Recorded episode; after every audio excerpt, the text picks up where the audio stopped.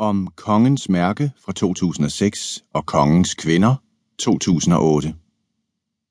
Kongens Ære er tredje og sidste bind i trilogien om Christian den 4., hans forhold til den norske kvinde Ona Nordfra og deres fælles barn, Erla. Kongens Mærke spænder over tidsrummet 1599 til 1613 og begynder med Christian den 4.'s store Norges rejse. I Vardø voldtager han den 17 år gamle Aona. Hun har mange forskellige evner og følger efter ham sydpå. På en holm i Vesterålen føder hun en datter, Erla. Aona bliver anklaget for hekseri og sendt på strafarbejde på Akershus. Der sørger kongen for, at hun får jernmaske på. Erla vokser op hos Per Klungnes i Romsdalen.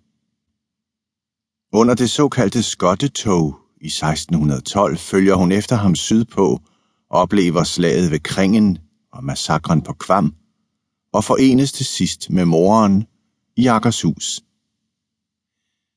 De flygter derfra, og deres mål er Sjælland, kongens eget land. Den unge kong Christian den 4. er under stærkt pres fra omgivelserne for at finde sig en ny dronning. Anna Katrine døde i 1612. Det undgår han ved til stadighed at tage nye elskerinder.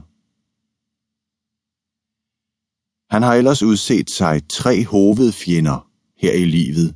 Svenskerne, katolikkerne og heksene. Konflikten med svenskerne fører frem til Kalmarkrigen fra 1611 til 1613. Den vinder han. Når det gælder katolikkerne, bliver Ivar Peders søn på Fresseborg i Lavervigen anklaget for kryptokatolicisme. Kongen forsøger at bekæmpe heksene med andre midler. Alligevel oplever han, at pigen fra nord og hendes datter kommer ham ubehageligt nær. Handlingen i kongens kvinder er henlagt til perioden 1615 til 1627. Aona og Erla går i land på stranden ved Gilleleje i Nordsjælland. Herfra forsøger de, efter bedste evne, at følge med i kongens færden. Erla udgiver sig for at være en dreng, og hun bliver gode venner med Ib.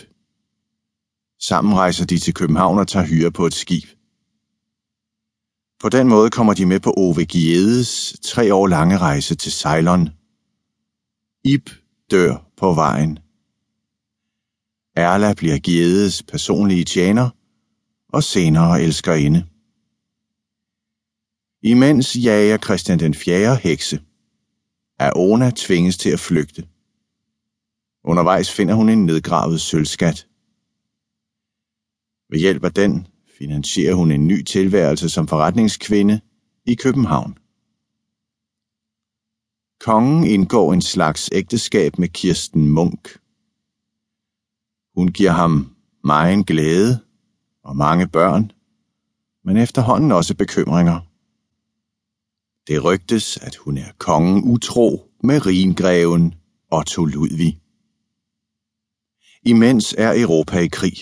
Christian den 4. bliver lokket til at deltage som protestantismens førende forsvarer.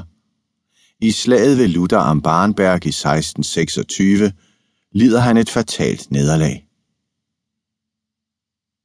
Aona har kun det ene mål med sin virksomhed, at Erla skal møde sin far og blive anerkendt af ham. Til sidst bliver mor og datter inviteret til julebal på Frederiksborg Slot. Erla må tage afsted alene. Hun bliver brutalt afvist og flygter til Norge. Der søger hun tilflugt hos Ove Giede, der i mellemtiden er blevet lensherre i Numedalen.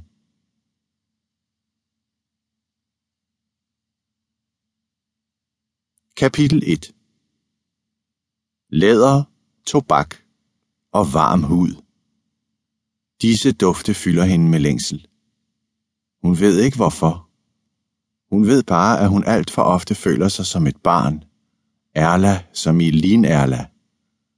En pige, der længes efter den tryghed i tilværelsen, en kærlig far kunne have givet hende. Men hun er ikke noget barn længere.